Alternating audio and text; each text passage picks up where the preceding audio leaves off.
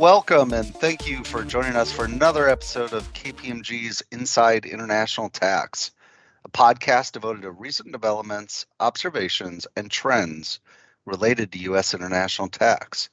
I'm your host, Gary Scanlon, a principal in KPMG's Washington National Tax Practice.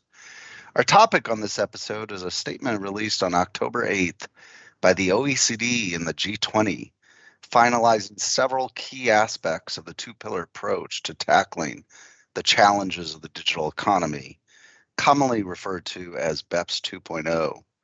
In particular, we'll address the significance of the statement, some of its technical details, and the political and practical obstacles that remain to the widespread adoption of the new international tax system it contemplates. For this discussion, I am joined by two of my colleagues here at KPMG, Manal Corwin and Marcus Heeland. Manal is the principal in charge of WNT and previously served in the Treasury Department, first as International Tax Counsel and then as Deputy Assistant Secretary of Tax Policy for International Affairs. During her time at Treasury, Manal was actively engaged in the original BEPS initiative. Marcus is a managing director in KPMG's WNT practice and recently rejoined KPMG after serving as an advisor at the OECD on BEPS 2.0. Marcus has joined me on two previous episodes of the podcast to discuss the work at the OECD in April and July of this year. But this is Manal's inaugural episode on the podcast. Manal, welcome to the podcast, and Marcus, welcome back. Thanks. Thanks, Gary. Great to be here. Let's start with some background. In July of this year, the inclusive framework of the OECD and the G20 released a statement describing the broad terms of an agreed upon framework for BEPS 2.0. Pillar one of this framework would create a new taxing right for market jurisdictions that expands beyond physical nexus and the arm's length principle.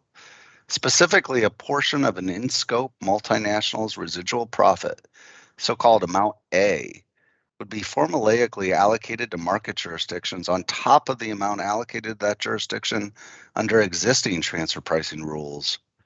Under the July statement, in scope multinationals were defined as those having over 20 billion euro in annual revenue and a 10% profit before tax margin, which would focus amount A on a relatively small number, approximately 100, of very large and highly profitable multinational enterprises.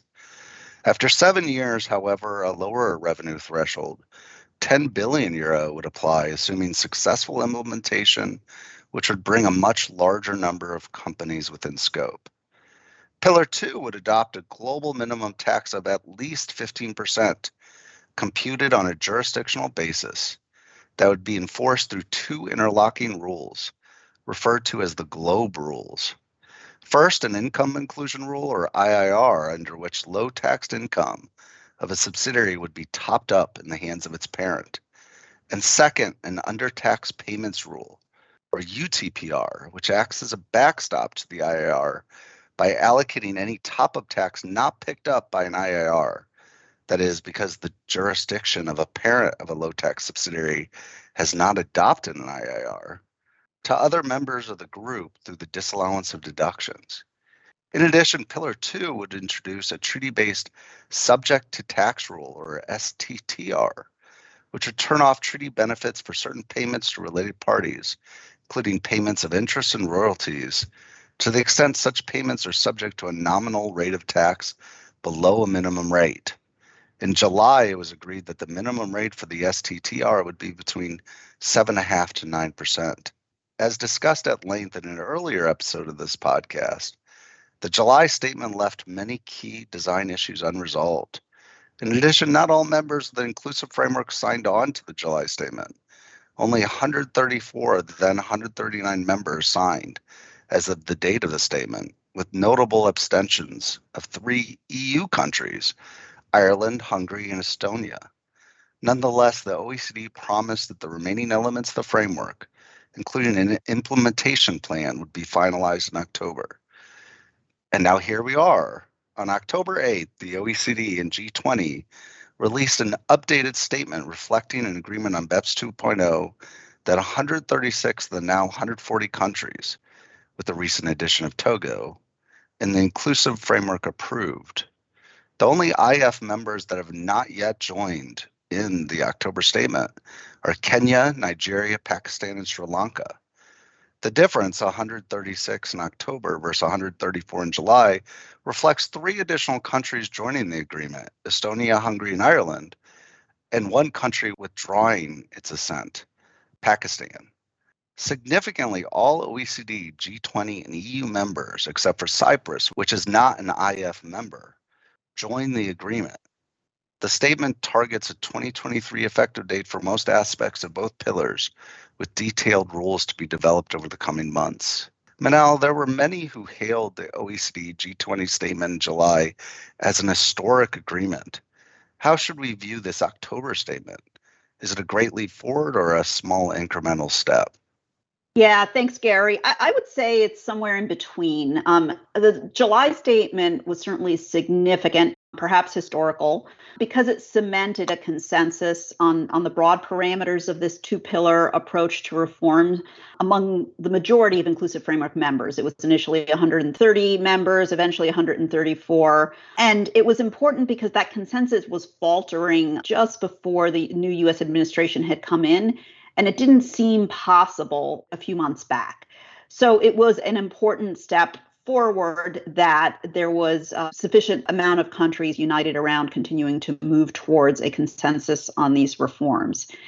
The October statement, in contrast, I would say is more incremental. It, it's really an update of the July statement that fills in the blanks on some key elements that were politically important to various members of the inclusive framework and those include, of course, with respect to Pillar One, settling on that 25% reallocation amount, uh, agreeing that DSTs and other similar unilateral measures would no longer apply to all companies, not just in scope companies, after the enactment of Pillar One. And importantly, um, from a US perspective, securing a commitment that new DSTs or other similar measures would not be enacted from October 8th to the date of enactment, so moratorium on new laws. With respect to Pillar 2, it was significant to get agreement on fixing the global minimum tax rate to 15%, so dropping the at least language, expanding the carve out for tangible assets and payroll costs, and then delaying the effective date of the undertax payment rule. So those were all important areas of, of getting agreement and moving forward. They were all politically important.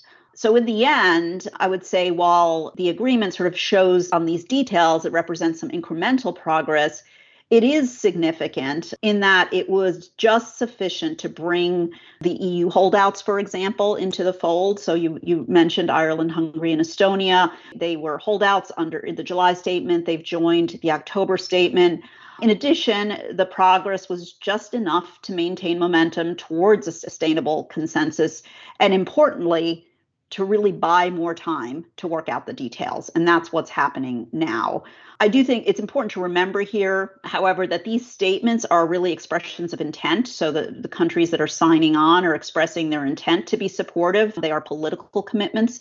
They are not legally binding at this point. So these next few months are going to be critical with respect to whether these statements of intent and, and political commitment can be converted to binding legal commitments. And that's going to require working out all the details of the model rules and implementation structures which will create, you know, sort of further depth in, with respect to the political commitment and intent, you know, the meeting of the minds, if you will, on the mechanics of all of this. But also importantly, we're going to see in the next few months the ability of, of that political commitment to be converted into a legal commitment through domestic legislative and parliamentary processes in each jurisdiction. And these processes are going to vary both in timing and complexity and could introduce additional politics, both connected to the agreement, but also disconnected from the specific reforms, but more related to the broader politics in any given jurisdiction. We can see that playing out a little bit in the US now in the EU. So, in short, the statement represents necessary progress towards a final consensus, but there's still a ways to go before they can seal the deal here. Thanks, Manal. And we'll return to the political and practical challenges to implementation later in this episode. But first, let's turn to the technical aspects of the October statement. Marcus, let's start with Pillar 1. What open issues from the July statement on Pillar 1 were resolved in the October statement? So, as Manal said, the statement in October was more of an, an update of the July statement. So, in many places, the October statement simply confirms what was already in uh, that July statement. Most notably, it confirms and, and finalizes that the scope of Amount A is still limited to companies with 20 billion euro of revenue and a 10% profit margin, and that the revenue threshold will be reduced to 10 billion euro after seven years, assuming successful implementation. Another key point of confirmation was that the extractives and regulated financial services industry are excluded from the scope. In terms of the previously open issues that were resolved, I think a few of these are, are worth um, highlighting. So, you know, first, it was agreed that those thresholds that I mentioned, the, the 20 billion uh, euro on revenue, the 10% profit before tax margin, those will be computed using an averaging mechanism rather than just looking at a single year result. This seems to be a direct response to business input, including a recent public letter from the National Foreign Trade Council that called for this type of mechanism to avoid multinationals coming in and out of scope from year to year based on aberrational single year results. Second, the quantum of amount A, as Manal mentioned, w- was finalized as being equal to 25% of residual profit, which is deemed as the profit in excess of 10% of revenue. Previously, the July statement said between 20% and 30%. So this previously open parameter has now been finalized as exactly 25% to illustrate what that means, you just assume a, a, multinational earns a consolidated profit before tax margin of 22%. That would mean for this multinational that amount A is equal to 3% of sales, which is just the consolidated profit margin of 22% less 10% of sales multiplied by 25%. Finally, and quite significantly, the statement provides, you know, as Manal said, for that moratorium on newly enacted digital services taxes and other relevant similar measures for all companies from October 8th, which was the date that the statement was released, and until the end of 2023. And this seems to deliver on a key priority for the United States to fend off any further proliferation of digital services taxes and, and other relevant measures. And this portion of the agreement seems to already be having some impact. For example, shortly after the statement was released, Canada announced that it would delay implementing its digital tax until 2024, whereas previously it was set to, to come into force in 2022.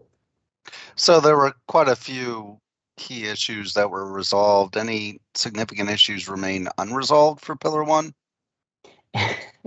yes. The statement that was issued was just eight pages long. So, you know, many details were left open for future resolution. In terms of the big ticket items, I would point to the elimination of double tax, the tax certainty process generally, and, and the specifics around the removal of existing uh, digital services taxes. So, starting with the elimination of double tax, there's a commitment reflected in the statement to eliminate double tax through uh, the credit or exemption method. But essential to achieving that is getting to an agreement on the rules for the identification of the paying entity.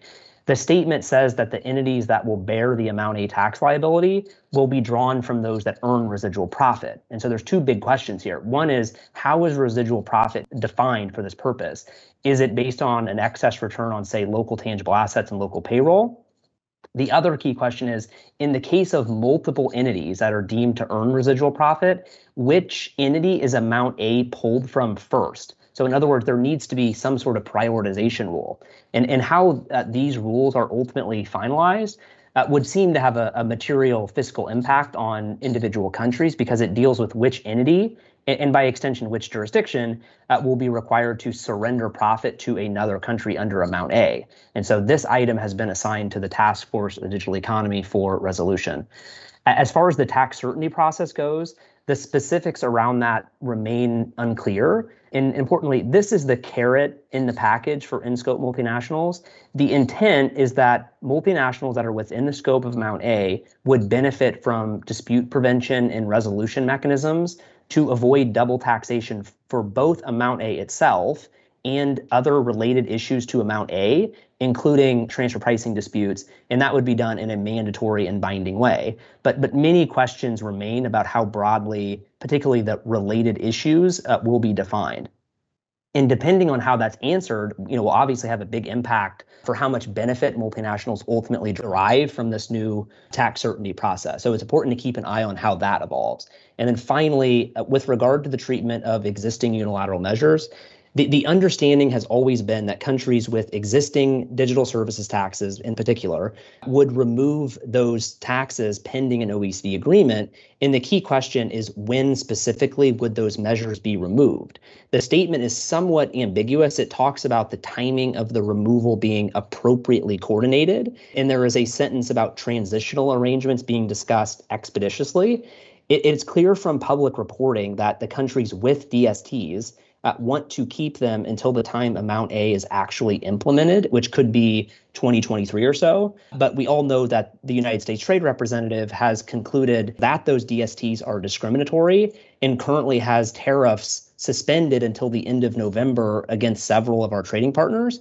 So it's not yet clear if the language in the October statement about appropriate coordination is sufficient for the USTR to withdraw the threat of tariffs that there seems to be active discussions ongoing between the administration and countries with existing DSTs to try to secure more concrete transitional arrangements to presumably satisfy the USTR, but no detail has been publicly reported yet. So that's a key remaining issue to watch. So as you can see, Gary, there are many issues left to sort out, lots of technical issues, and some more political in nature, including uh, the coordination of the removal of existing DSTs. So let's move on to Pillar Two. What issues related to Pillar Two were resolved in the October statement? And then I'll briefly hit on this already, but you know, most significantly, the statement finalized that the minimum rate would be exactly 15% for purposes of the GloBE rules, whereas the July statement used at least 15%. And it's been widely reported that you know deleting that at least phrase and settling on exactly 15% was essential for Ireland to join the agreement, which um, they did. The formulaic carve out was also finalized this is similar to the exclusion that's provided for in GILTI for 10% of tangible assets, in effect, excluding a certain deemed return from the reach of the minimum tax. The, the statement confirmed that the carve out would ultimately be set uh, to a deemed return of 5% of tangible assets in payroll within a jurisdiction. But the statement finalizes that a 10 year transition period will be used in which the deemed return will be 8% of tangible assets and 10% of payroll. And then these returns would then taper down over that 10 year transition period. Notably, the transition period, both the length of 10 years and the deemed returns, are more generous than the lower end of the range that was previously in the July statement. And here it's been reported that making uh, those changes was essential for some countries, including, uh, according to public reporting, Hungary, uh, to join the statement. And then as it relates to the undertax payment rule, the, the statement finalizes that uh, multinationals in, quote, the initial phase of their international activity will be excluded from the undertax payment rule for a certain period. And then the statement defines initial phase of international activity as those multinationals uh, with less than 50 million euro of tangible assets abroad and operations in no more than five other jurisdictions. This exclusion from the undertax payment rule is only available, though, for the first five years that a multinational first comes within the scope of the GloBE rules. So you can see that the statement was focused on finalizing those key quantitative parameters that were previously open, such as the, the minimum rate and, and the carve out percentages. And what are the most significant Pillar 2 issues that remain unresolved? So, as with pillar one, uh, the statement you know is very brief, and so it's not surprising that there are many key details that are still unresolved. It's important to understand that everything in the pillar two GloBE rules keys off a jurisdictional effective tax rate calculation. Therefore, most of the key items relate to the specifics around that computation, specifically the income and taxes that go into that, uh, the numerator and the denominator of that fraction. At the most basic level, the OECD will need to finalize the denominator, which is the tax base. The statement shows agreement to determine the tax base using financial accounting income with agreed adjustments. But what are those adjustments? Uh, and, and how will pre existing losses be dealt with? That's another key issue. Similarly, the statement talks about mechanisms to manage timing differences, but what are the those mechanisms? Is the numerator just cash tax and then a carry forward approach is used to manage timing differences? Or does the numerator also include uh, deferred tax items? Th- these are you know very significant items, and, and how they are resolved will, will make a big difference in terms of how Pillar 2 applies in, in practice. On the undertax payment rule, the statement says that it will use an allocation key, but the question is what is the allocation key? Is it intercompany payments consistent with the blueprint, or is it maybe headcount and, and, and tangible assets? Also, what happens if 100% of the top up tax cannot be collected under the undertax payment rule because, for example, there isn't enough deductions to deny? Does that remaining amount go uncollected or is there a, a carry forward mechanism to pick it up later? So, as you can see, you know, these are also fundamental questions left to resolve in the undertax payment rule. And finally, as it relates to the subject to tax rule, which, as you said at the beginning, that's the, you know the rule that turns off treaty benefits for for payments to related party. But you know, the question here is what payments specifically? That the statement says interest, uh, royalties, and other payments, with the obvious question being what is other payments? We, we know developing countries want to include services and, and capital gains, uh, but it's not clear if that would be acceptable to the broader inclusive framework. So that will need to be resolved. As you can see, you know, on the surface, Pillar 2 requires significant additional technical work, but from what we're hearing, Working Party 11 has made some pretty significant progress on many of these items. And now we're just waiting for that detail to be publicly released. Sounds like there are still a lot of important and difficult design details to be ironed out, Marcus. What is the OECD's proposed timeline for finalizing their plan and moving towards implementation? The headline here is that the OECD maintained a 2023 effective date for Pillar 1 Amount A and the Pillar 2 Income Inclusion Rule. However, the undertax payment rule was delayed one year, so targeting a 2024 effective date with respect to that specific rule. Uh, I think it's fair to say virtually everyone considers a 2023 effective date very ambitious. In, in fact, the statement itself says that. And it's notable that some countries have already publicly indicated that a 2023 implementation date would be challenging. For example, Switzerland publicly indicated that it would need at least another year to implement Pillar 2, which in its case may require a public referendum.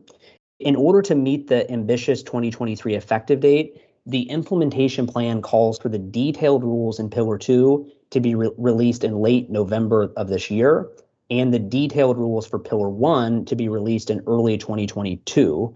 Uh, but all eyes are really on the US. You know, most immediately the question is will the US follow through with making the proposed changes to GILTI and BEAT to bring those rules more in line with uh, the agreement under Pillar 2? If that happens, that would seem to free up the rest of the world to move swiftly to implement Pillar 2, perhaps as soon as 2023. Similarly, I imagine the rest of the world is closely watching how and when the US will implement Amount A.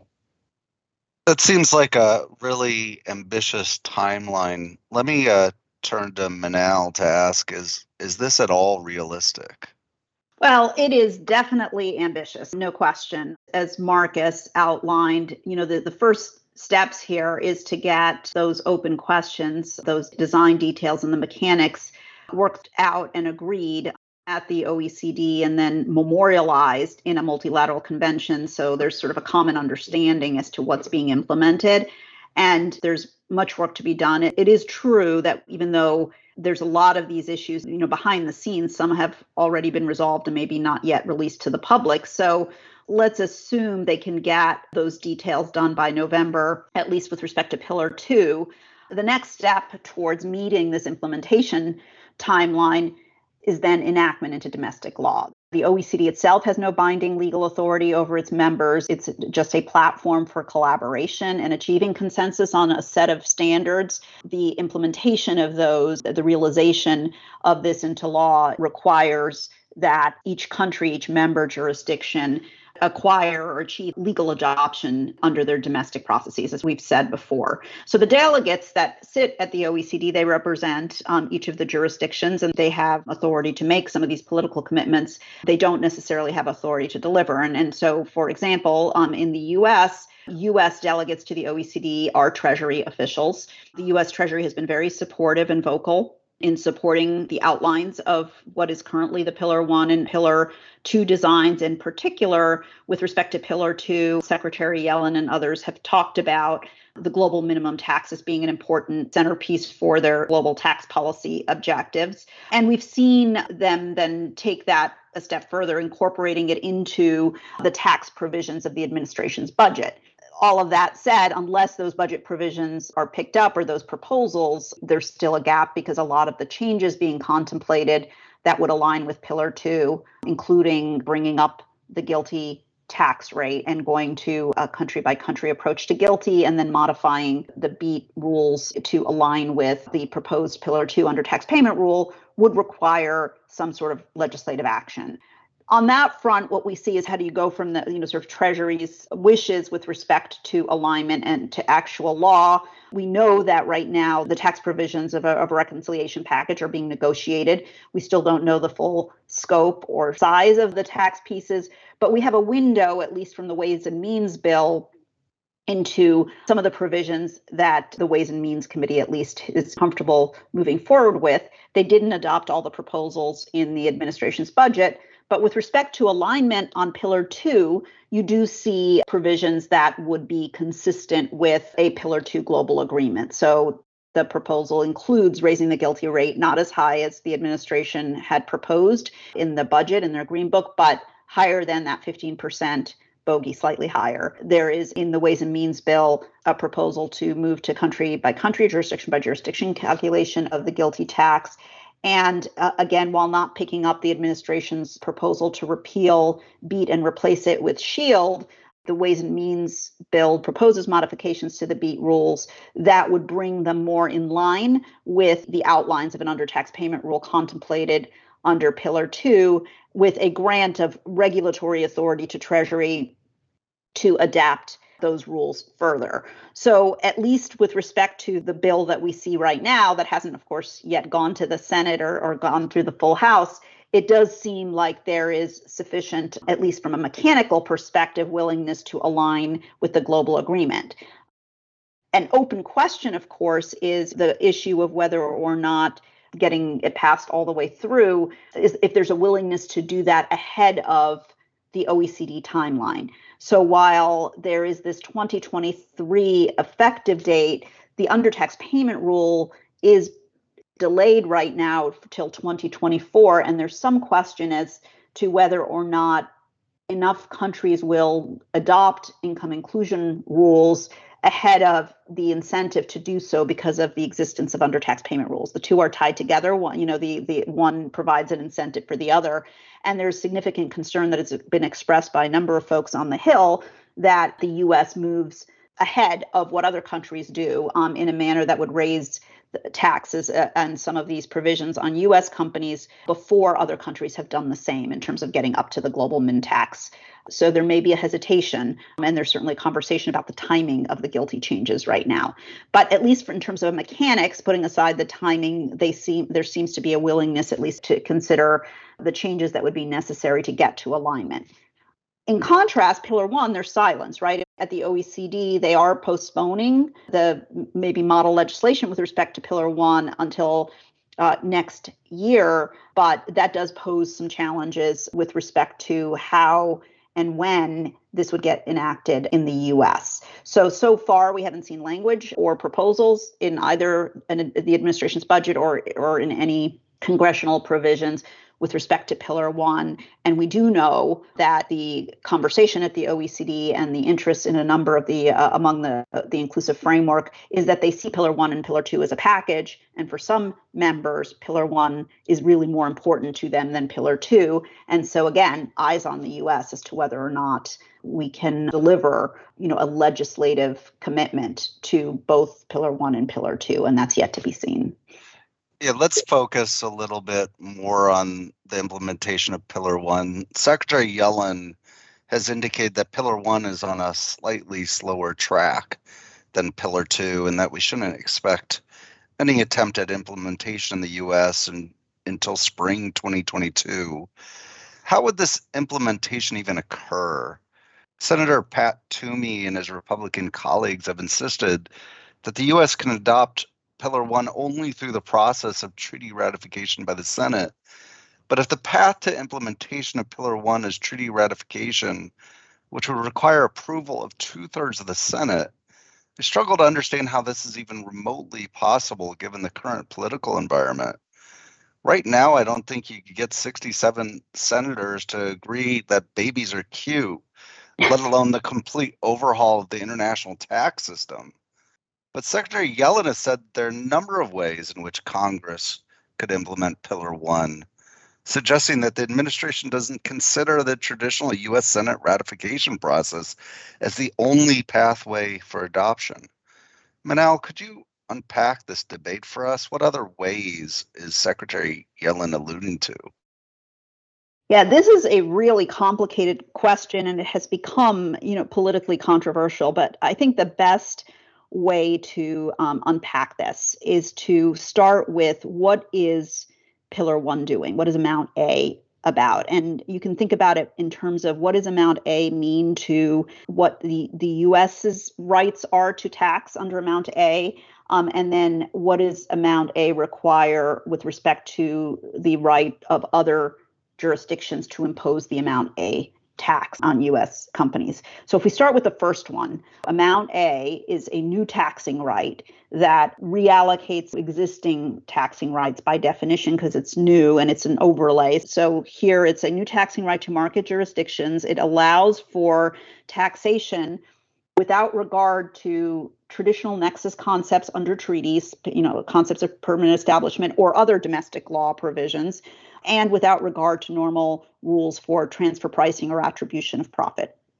So when you think about that, then if it doesn't exist in current law, there needs to be a change to current law to create that right. So in the case of the US's right to impose amount A on non-US companies under our current internal revenue code, the ability right now for the US to tax non US companies is based on a concept. I mean, let's put treaties aside for a minute, but just based on a concept of is there a US trade or business? And is their income effectively connected to that trade or business? If there's a treaty between the US and the relevant country, that standard moves up to permanent establishment and income attributable to the PE. But either way, in order for the US to have a new taxing right that doesn't exist under current law, that's a change to the Internal Revenue Code. That's a revenue provision that can actually only happen through legislation that originates in the House. So it is, in fact, not possible to create a new taxing right through a treaty mechanism. You need some legislation in order to create the right to tax under Amount A. So that's one point. The second point is with respect to countries where we don't have a treaty, once that new taxing right's created, that's fine, then IRS and Treasury can impose that tax. Where a treaty exists, there's an additional limitation. There's that PE standard that you agree to in treaties and income attributable to that PE. Um, and so the, the US, in order to impose an amount A, would need the authority to impose that tax, which comes through congressional action. And then the question is what about the treaty limitation? And in general, with the in the U.S., um, it is possible, and again, not advocating for this, but we have rules that say that statutes and treaties are on the same legislative level, and we have a later in time rule. So a statute that is enacted that is inconsistent with a treaty later in time has the effect of overriding that treaty unless there is a specific um, statement that the congressional intent not to override. There's two pieces to this. You need legislation, and you don't necessarily need a treaty change unless you do not want to override, and then you would have to amend. The second piece of this is what has to happen in order for other countries to be able to impose Amount A on US multinationals. Here again, where there is no treaty, So, a country where we do not have a treaty relationship, there doesn't need to be any legislative action in the US for another country where we don't have a treaty arrangement to decide to impose tax on US businesses under this new taxing right. They're free to do that. There's nothing that would stop them other than the existence of an international agreement. So, that's important to distinguish. With respect to jurisdictions where we have a treaty, there would need to be the release of their obligation under that treaty, which would have limited their ability to tax absent a PE or income attributable to the PE in order for that country to be able to tax US corporations. And so the real question comes down to does that second release require an additional treaty? Or can uh, congressional action, a pathway to where Congress passes the right for US companies to impose amount A, an intent to do that notwithstanding you know other agreements not because they intend to not honor their treaty obligations but because 140 jurisdictions or wherever we are at that point have collectively agreed to change the path of international agreements. And in that process also provide the ability of other countries to do the same and giving possibly permission then for the US Treasury and the administration to enter into executive agreements that memorialize the release of that obligation by other countries. That is a pathway. My sense is where that Treasury is exploring. There are those that um, feel strongly that that kind of executive agreement would not be appropriate in this circumstance, and that's really the debate what is absolutely clear is that any executive agreement that is to happen does need to have there has to be authority for that, a statutory granted or constitutionally granted authority in order for Treasury to enter into executive agreements. But the path could be that Congress, in enacting legislation to implement Amount A, may be able to grant that executive authority. So I'm sure that was clear as mud it, it, it's as clear as it's going to get with uh, legislative and treaty affairs. So the implementation path in the U.S. is far from certain. But as you've already mentioned, we also need to talk about political pressures around BEPS 2.0 and other jurisdictions. As I mentioned in my opening remarks, Estonia, Hungary, and Ireland, which were previously significant holdouts, have now agreed to the plan, and all the members of the OECD and G20 and the countries of the EU, other than Cyprus, have joined the October statement. Although complete consensus is, hasn't been achieved, what is the significance of Ireland, Hungary, and Estonia joining the deal? And will Cyprus's lack of participation in the inclusive framework present an issue for ultimate implementation? Well, I think it was very significant that they were able to get Estonia, Hungary, and Ireland on board.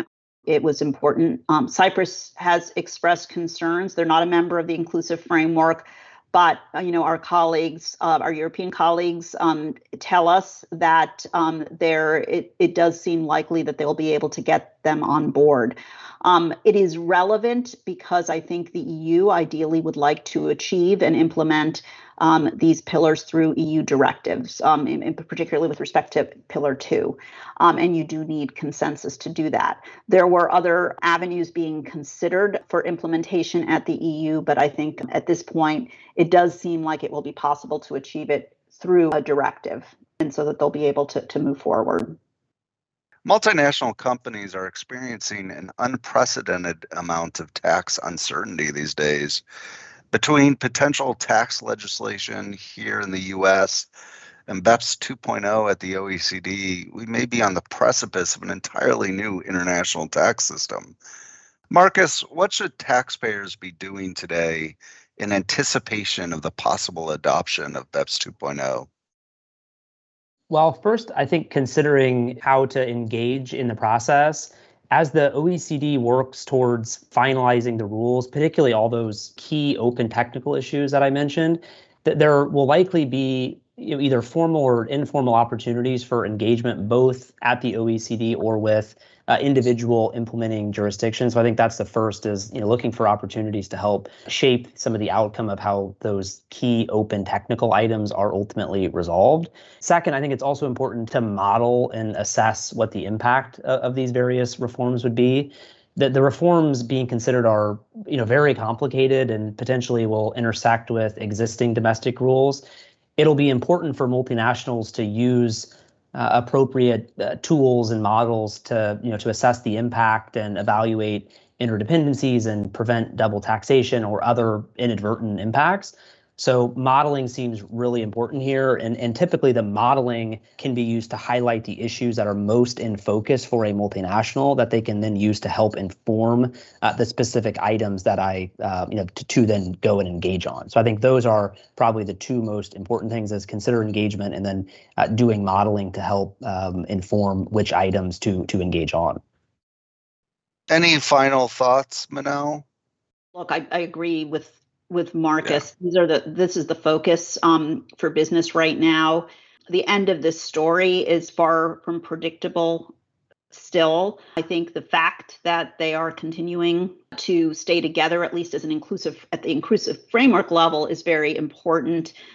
The politics that's going to happen in the different um, jurisdictions, and I think particularly the uncertainty with uh, the outcome of the U.S. negotiation, which is I, which I, as I said at the beginning, is not just about this global process, but involves lots of other issues. We're going to see that play out at the EU as well. There's got there's a lot of issues, important issues at the table that could be part of a negotiation that will get them to adopting certain aspects of this.